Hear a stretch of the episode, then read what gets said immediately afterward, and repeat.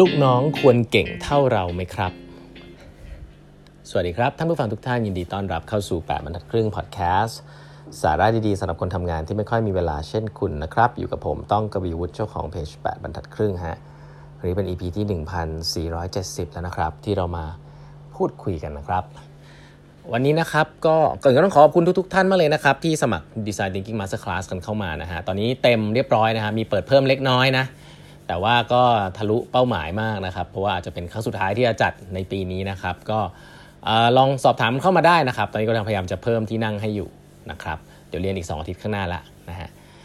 ดูรายละเอียดได้ใน Facebook Page แล้วก็ Line OA ของ 8 บรรทัดครึ่งนะครับวันนี้นะครับผมจริง ๆ จะชวนคุยเรื่องหนึ่งนะครับ ก็จริงๆเป็นเป็นประเด็นจากหนังสือของพี่ตุ้มโลกนี้ไม่มีใครที่ไร้ค่านะครับ แต่ว่าก็จะเป็นเรื่องของธุรกิจนะอันหนึ่งนี่ผมผมถามทุกท่านอย่างนี้ก่อน ทุกท่านคิดว่า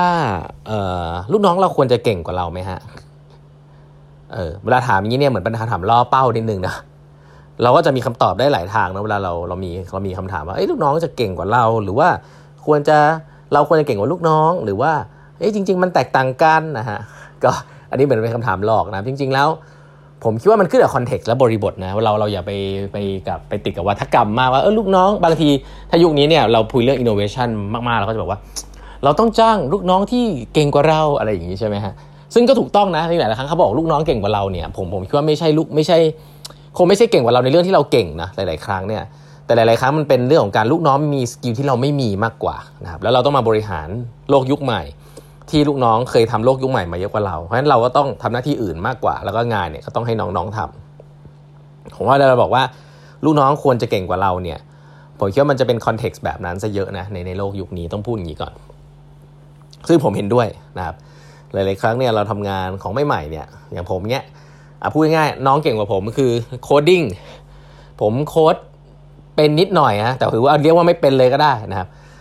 ก็มี software engineer เก่ง ๆ มากมาย มาช่วยผมทำงานใช่ไหมผมคุยกับลูกค้าอย่างเงี้ยผมก็มีน้อง ๆ จบจิตวิทยามาคุยทำดีเซอร์รีเสิร์ชเก่งมาก ได้อินไซต์มาเก่งกว่าผมอีกเวลาคุยกับลูกค้านะครับ ผมมีลูกน้องที่ ทำ financial model เกี่ยวกับผมนะฮะทำ financial model นะครับดูเรื่อง cash flow ทำ feasibility นะทำอย่างรวดเร็วทำถูกต้องโอ้เก่งกว่าผมนะครับงั้นจริง ๆ แล้วเนี่ยในเชิงทักษะแล้วเนี่ยหลายๆหลาย ๆ ทักษะเนี่ยผมคิดว่าลูกน้องเก่งกว่าเราได้นะครับ แล้วถ้าเราได้ลูกน้องที่มีทักษะเหล่านั้นที่เก่งกว่าเราเนี่ยคุณควรจะควรจะ ก็บไว้แล้วก็ควรจะใช้ในการทำงานเลยนะทีนี้เนี่ยผมอ่านหนังสือของพี่ตุ้มนะแล้วผมก็จะต้องบอกว่าส่วนตัวผมเนี่ยต้องบอกอย่างนี้ก่อน ผมเป็นคนที่ frustrate ง่ายเหมือนกันนะจริงๆหลายคนจะไม่ทราบนะทีมผมจะไม่ทราบจริงผมเป็นคนที่ frustrate กับการที่แบบเวลาคุยกับลูกน้องแล้วแบบ เอ๊ะทำไมเงียบๆทำไมไม่ถามเรื่องนี้ เอ๊ะเวลาพูดไปแล้วทำไมเงียบ เพราะว่าบางทีเนี่ยเราจะเรามี assume แล้วเรามี assumption นี้นะถ้าเขาเงียบนี่แสดงว่าเขาไม่ได้คิดหรือเปล่า หรือเขาไม่ได้ฟังเราอยู่หรือเปล่า เอ๊ะเขามีอะไรจะถามไหมเอ๊ะทำไมไม่มีอะไรถาม ผมเนี่ยเป็นคนที่ฟรัสเตรตกับห้องประชุมที่เงียบๆไม่มีอะไรถามมาซึ่งหลายๆครั้งอาจจะเกิดที่ผมเองนี่เป็นฮิปโปก็ได้นะที่เคยเล่าให้ฟัง แต่ว่าผมก็จะเป็นคนที่ฟรัสเตรตกับเรื่องพวกนี้จริงๆนะครับว่าแบบอืทำไมไม่ถามอะไรนะฮะหรือว่าไม่มีความเห็นหรืออะไรแบบนี้เราก็พยายามจะ encourage เรื่องเหล่านี้มากๆนะครับ หลาย ๆ ครั้งเนี่ยมาประชุมกันเต็มห้องเลยนะปิดกล้องกัน MST อย่างเงี้ยยีกว่าคนนะแล้วก็เงียบๆนะปล่อยให้พี่ ๆ พูดกันอยู่ไม่กี่คน ซึ่งเป็นหลาย ๆ ครั้งก็พยายามจะไม่ให้พี่ ๆ เนี่ย dominate discussion มากเนาะแต่ว่าหลาย ๆ ครั้งเราก็คาดหวังให้น้องๆ ออกความเห็นนะเสนอความเห็นซึ่งเราก็จะเปิดโอกาส แต่ว่าก็อย่างที่บอกครับก็ว่า environment มันอาจจะไม่เอื้อหรืออะไรก็ว่าไป แต่ว่าก็ต้องยอมรับว่า frustrate มากเวลาเจอห้องประชุมแบบนี้นะผมก็เคยมีไปเข้าไปประชุมนะ ได้รับเชิญเข้าไปประชุมในองค์กรใหญ่มากภาครัฐเนี่ยเข้าไปหูปิดกล้องกันนะเข้ามา 70 คนอย่างเงี้ยผมก็สงสัยเอ๊ะมาทำอะไรกันเยอะแยะไม่มีไม่มีอย่างอื่นทำเลยนะแล้วก็เงียบทั้งห้องอะไรเงี้ยแบบนี้นี่ประหลาดมากเลยสำหรับผมนะครับแล้วก็เงียบๆนะซึ่งผมเป็นคน frustrate เรื่องพวกนี้มากนะครับ แล้วก็คือเราจะคาดหวังแหละว่าถ้าเวลาเราคุยกับกับลูกน้องเนี่ยเรื่องประชุมก็เรื่องหนึ่งแต่ว่าถ้าเราคุยลูกน้องเนี่ยเราคาดหวังจะคุย discussion กันแบบถามคำถามถกเถียงกันอะไรแบบเนี้ยซึ่ง บางทีแล้วผมก็เคยมีได้รับ feedback ว่าน้องๆ อาจจะคิดตามไม่ทันพี่มั้งคะ หรือนู่นนี่นั่นอะไรเงี้ยอาจจะนึกไม่ออกว่าจะพูดอะไรอะไรเงี้ยก็ผมก็ noted นะ แต่ในใจก็ยังคาดหวังนะพูดอย่างนี้ก่อนเขาเรียกว่าเหมือนจะเป็น critical thinking หรือเป็นเรื่องอะไรบางอย่าง ซึ่งมันไม่ใช่ specific ทักษะ แต่มันเป็นเรื่องของการถามตอบอะซึ่งอันเนี้ยผมก็จะมีความ frustrate อยู่บ้าง อันนี้ก็ต้องบอกอย่างนี้ก่อน ทีนี้ผมมาอ่านหนังสือเนี่ยของพี่ตุ้มเนี่ยแล้วก็มี มีบทเรียนหนึ่งของอาจารย์ชัดชาตินะอาจารย์ชัดชาติแกว่าแกเคยได้ฟีดแบ็กอันหนึ่งดีมากเลยนะครับวันหนึ่งเนี่ยแกแกเป็นคนแกว่าแกเป็นคนโมโหร้ายเหมือนกันแล้วก็หัวเสียงง่ายเหมือนกันนะครับแล้วก็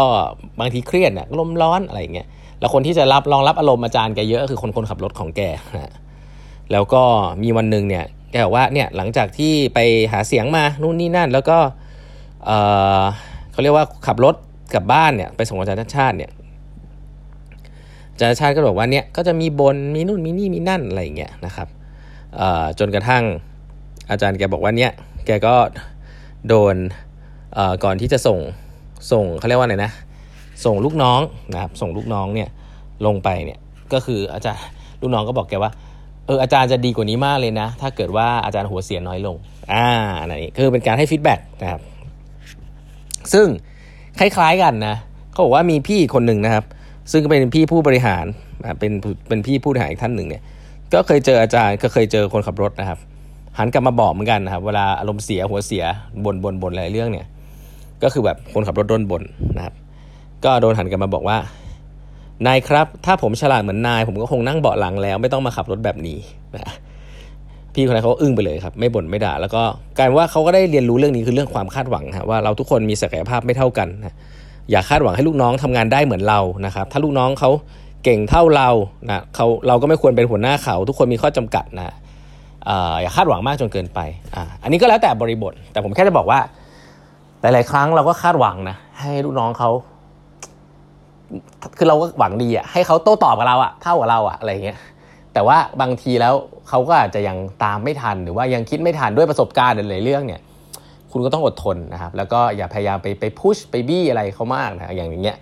ที่เขาพูดอะถ้าเกิดผมเก่งเท่านาย ผมไม่ผมก็คงนั่งเบาะหลังแล้วแหละไม่ต้องมาขับรถอะไรเงี้ยผมไม่คิดว่ามันเป็นเรื่องของทักษะหรือเป็นเรื่องของความน้อยเนื้อต่ำใจนะผมว่ามันเป็นเรื่องมันเป็นแฟกต์อะว่าจริง ๆ แล้ว intellectual capacity คนมันก็ต้องมีเวลาในการ develop นะครับแล้วก็ถ้าเราเป็นหัวหน้าเนี่ยการที่เราเราคาดหวังไม่ได้ผิดนะแต่ว่าเราก็ต้องเขาเรียกว่าอะไรให้เวลากับคนเหมือนกันนะผมคิดว่า แน่นอนวันนี้ก็เลยนำเล่าเรื่องนี้เพราะว่าหลาย ๆ ครั้งเราก็มี context ว่าลูกน้องต้องเก่งกว่าเรานะนู่นนี่นั่นเลือกคนที่เก่งกว่าเราผมว่าจริงนะก็เก่งกว่าเราในหลายเรื่องนะครับ ในเรื่องที่มันจำเป็นที่เราไม่เก่ง แต่หลาย ๆ ครั้งในเรื่องที่มันเป็น skillกลาง ๆ อย่าง critical thinking การถามตอบ การคิดเนี่ยหัวหน้าเนี่ยส่วนใหญ่อาจจะ get things done เร็ว จะคิดอะไรไวเนาะอาจจะเป็นเรื่องง่าย ๆ เรื่องยากๆไม่รู้แหละแต่คิดอะไรไวบางคนเขาใช้เวลาในการคิดเยอะก่อนที่เขาจะพูดอะไรเงี้ยไอ้ทักษะเหล่านี้ บางทีมันก็ไม่ใช่ว่าเขาไม่เก่ง แต่ว่าเขาใช้เวลามากกว่าเรา ซึ่งเราก็ต้องให้เวลานะครับแล้วเพราะฉะนั้นเนี่ยก็นำมาเล่าให้ฟังว่า เออ จริง ๆ แล้วการที่เรามีลูกน้องเนี่ยมีความสำคัญมากที่เราจะต้องบอกต้องต้องต้องอ่าน ต้องพยายามมาความรู้จักว่า คนคนนี้เนี่ยมีทักษะอะไรนะครับมีความเร็วความช้าอย่างไร ช้าบางทีก็เป็นประโยชน์นะครับเพราะว่าอย่างผมเนี่ยเป็นคนที่ค่อนข้างเร็ว